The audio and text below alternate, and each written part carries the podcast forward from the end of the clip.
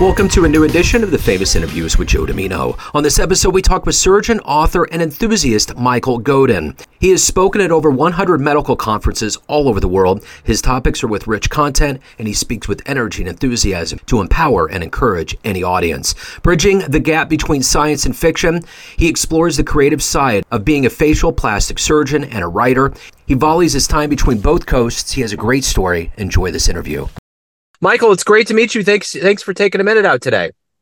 Well, thank you for having me. I appreciate being on. You bet. Where are you located? Uh, right now, I'm in La Jolla, California. I'm looking out the window at the Pacific Ocean. Um, there's big surf today, actually, so it's it's it's pretty interesting. But uh, I spend most of my time in Richmond, Virginia, and uh, that's where uh, I have a medical practice, uh, and I have a small one here too. So I'm I'm kind of bi-coastal. Okay, excellent. Yeah, La Jolla is beautiful. We were out in San Diego a couple of years ago, and uh, my wife stayed behind. I had to come back home, and uh, she got to see sea lions there. It was her best birthday ever. She loved it. That's awesome. Yeah. So, um, but at any rate, Michael, it's great to meet you. Thanks for taking a minute out. And I want to begin our conversation with you know you're very busy, obviously, between coasts as uh, you know, uh, uh, author, speaker, surgeon, enthusiast. But what I want to know first and foremost is the last three and a half years of this pandemic, going through a pandemic was quite a thing. How did you get through that time period and how did it change you? It's an interesting question. I um, just kind of had to survive. It was very challenging for what I do because I'm a facial plastic surgeon. So I'm in people's faces directly, and uh, a respiratory virus is kind of our worst nightmare. So I actually purchased a uh, powered air purifier unit called a PAPR unit. It's like one of those uh, things you saw on TV or you saw in you know some of the movies, you know the outbreak type movies. And uh, I actually did treatments in that for about a year. It's got a battery on your belt and it's very loud, and you know you're you feel like a spaceman. But uh, so professionally, affected me quite a bit. For a while, we had to close the office. Uh, our governor uh, mandated no elective surgery. That's my living is elective surgery. So it would be uh, you know they, they kind of outlawed what I did and I, I completely understood the PPE was you know in demand and tried to keep the spirits up of my of my um, uh, patients and you know created several videos just uh, posted them online just uh, you know advice about the pandemic and what to do and um, and uh, throughout it all you know I've been writing and uh, you know I continue to write that's a creative outlet and um, so I, I try to find time for that as well. So let's get to the heart and soul of all of these things that you do. And I want to put you in front of a bunch of third graders at a career day. And one of the kids looks up at you and asks, What do you do for a living? How would you answer that child? I'm a doctor. That, that's what I do for a living. Um, that's how I, uh, you know, feed my family and uh, support myself. Uh, you know, I see patients. Uh, the the writing at this point is a um, an avocation, but uh, one that I love and that uh, I am uh, trying to hone in terms of my the quality of my writing um, and and learning the business, you know, of uh, getting books out there, so that when I ultimately decide to stop being a physician, or I guess you never really stop stop practicing anyway, uh, I'll have that to do, and I think that will be very satisfying to me because what I do is creative. Um, you know, facial plastic surgery, very creative. You know, you have to have an aesthetic sense. You know, uh, whether it's surgery or just you know using filler and injectables. Um, and then when I sit down to write something, to write a scene, it's uh, it's a different kind of creative process. So, did you what what did you want to be in the third grade? What was your dream to grow up and become? Oh, eh, for me as a third grader, uh, I think veterinarian at that time. I you know I'd gone through you know uh, definitely wanted to be Batman for a long time. Um, but that was that was earlier in my in my uh, career planning. But uh, yeah, veterinarian for a while, and then um, you know uh, it wasn't until college that I, I, thought I'd be either a doctor or a lawyer. I, I wanted to go into a profession, so I actually got a degree in biology and a degree in English literature, uh, which helped the writing, and um, uh, ultimately decided I could maybe help people a little bit more directly by being a physician. So that's what I chose. So, who's been kind of a hero or an inspiration for you in your life? Oh my gosh, I guess my parents were my first heroes. Uh, you know, they uh, they they did an amazing job uh, with our family, and uh, after that, I don't know. You know, uh, uh, when you go through medical training, of course, some of you, you get mentors and people who take the time to to share with you and to teach you. Um, teachers throughout, you know, I've, I've, had some great teachers, and um, so those are the, I guess the people who are in my life and uh, and teaching me, inspiring me, um, are are probably my heroes. So, if you can meet anybody alive on the planet right now and spend some time with them, who would it be? Oh my God, um, that's a great question. Anybody alive on the planet right now? I don't know. You know, part of me says, okay, spend some time with James Patterson and find out the insides of this writing business because it's uh, it, it's it's amazing. Um, there's some wonderful surgeons around the world. Um, I don't know about any celebrities. Not not really. Um, don't really. I don't really have a specific person I'd like to meet, but um, maybe as a group of people, the, the people who are doing what I do very well. So let me ask you this: What's been the best advice that you've ever gotten? Uh, be kind.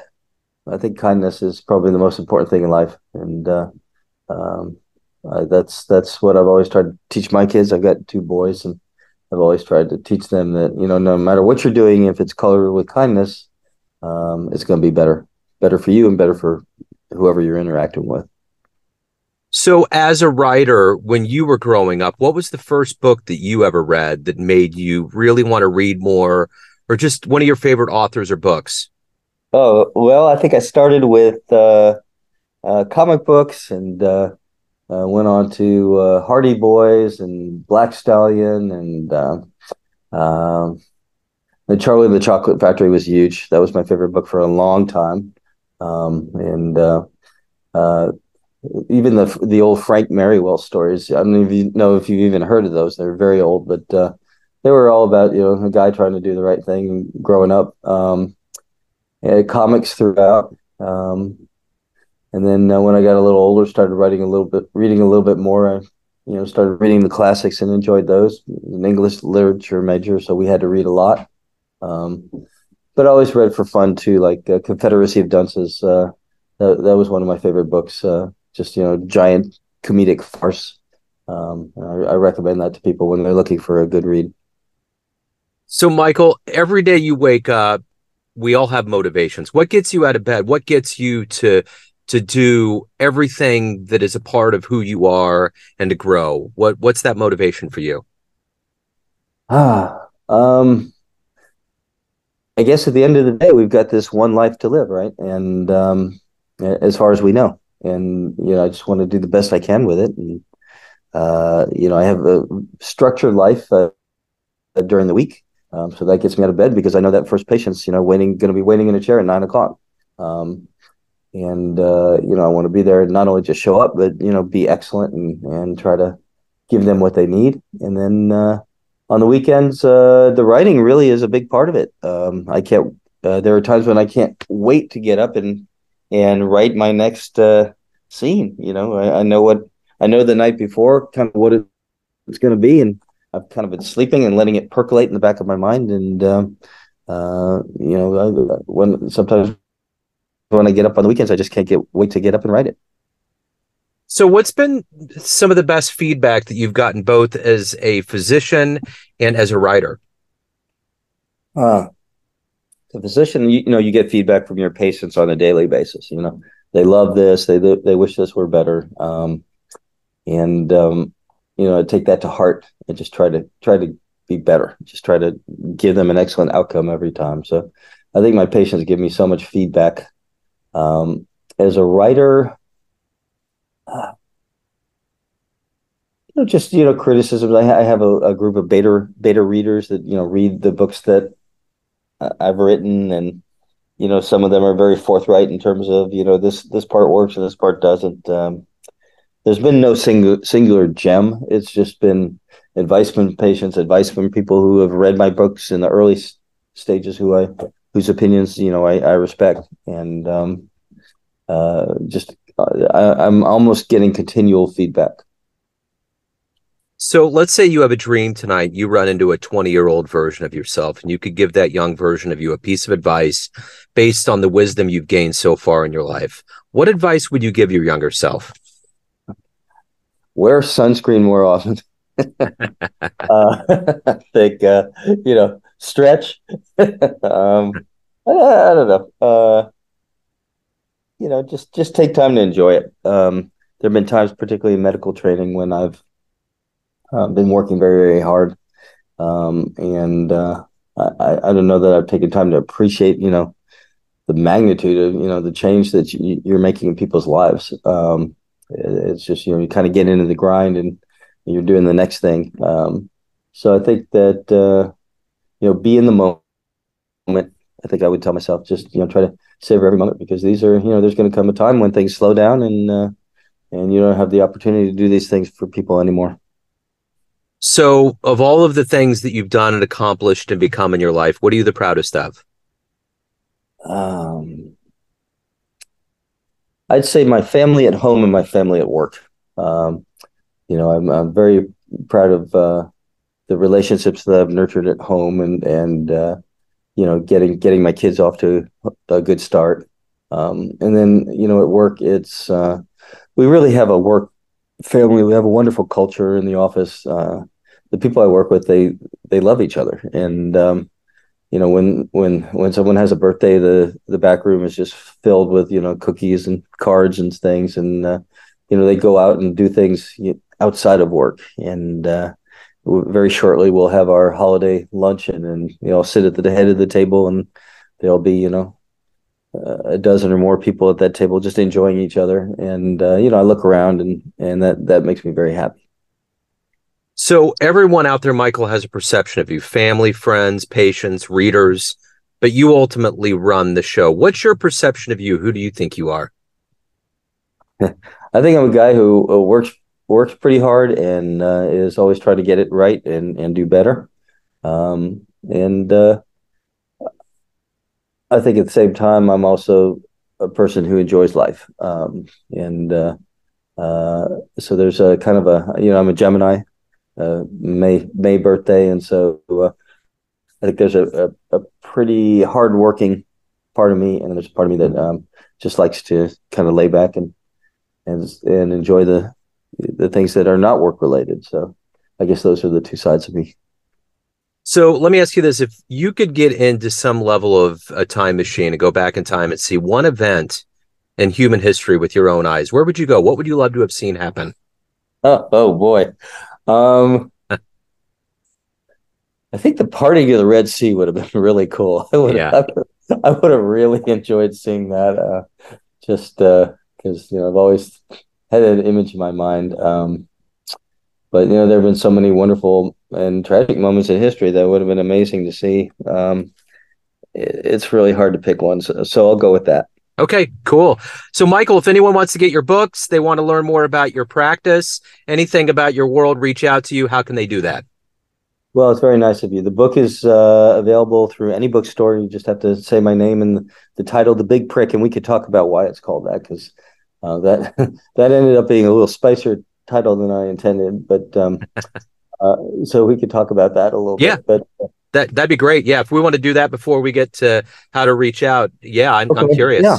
Okay, so the big, you know, the story is about a group of surgical interns starting their surgery training in San Diego in the mid 1980s, and you know, it's not an autobiography, but that's when that's when I did my training. And you just have um, the beginning of the HIV epidemic, and at, at that point, we didn't understand it well. People were dying in droves. People were coming in with you know, uh, you know, very distinguishing characteristics of it, and we were doing surgery every night. And you know, particularly when we when we were not, I was doing facial surgery, facial fractures. You know, so sharp uh, sharp bits of bone, wires, drills, screws. You know, we were getting cut uh, a lot, um, and we all thought we were going to die. Um, so the big prick was really um, getting stuck in surgery and uh, with an HIV positive patient. Uh, fortunately, very few of us did die. Um, you know, but there were there were instances where people did get infected, and you know, later on, science, um, uh, medical science came up with uh, uh, some great ways to treat it. But at that time, it was a very, very bleak situation. So it works on that level, but it also works on the level of that we had some really uh, uh, sort of misogynistic supervisors at the time in surgery um, who were certainly big pricks. Um, so there's there's that as well. There's a little romance in it too. So um, uh, but it's been uh, it, it, the people kind of react either very positively or sometimes a little bit negatively to the title. I didn't really intend it to be uh, controversial; it just kind of came out that way. Yeah, I assume that there was a lot more to it. So if anyone wants to pick up the Big Prick, learn more about you, reach out. How's the best way to do that? Uh, they can uh, go on Amazon and uh, find the my name, Michael Godin, the Big prick, they can go to um, msgodin.com. Just uh, those are my initials, msgodin.com. For my uh, um, uh, medical practice, it's drgodin.com. So just drgodin.com. Um, and they can find out. And, you know, I've seen patients on both coasts. Uh, so, uh, you know, it's kind of interesting. There's a little tiny bit of cross pollination between the, the book and the practice. It wasn't intended, but it's, it's sort of worked out that way a little bit. Excellent. Michael, this has been wonderful. Thank you, sir, for your time. Thank you for your story. Best of luck with everything. Have a great holiday. Well, you know, this was my very first podcast interview, and I really appreciate you taking the time and uh, it was a great experience. Thanks for tuning in to another famous interview with Joe Dimino, where we cover the world of art, literature, business, spirituality, music, and more from around the globe. Our esteemed theme music was composed and produced by the great E. E. Pointer of Kansas City's River Cow Orchestra. If you want to hear more interviews, visit the Famous Interviews with Joe Dimino channel on YouTube. You can also find us on Spotify and Apple Podcasts. Thanks again for listening, and until next time.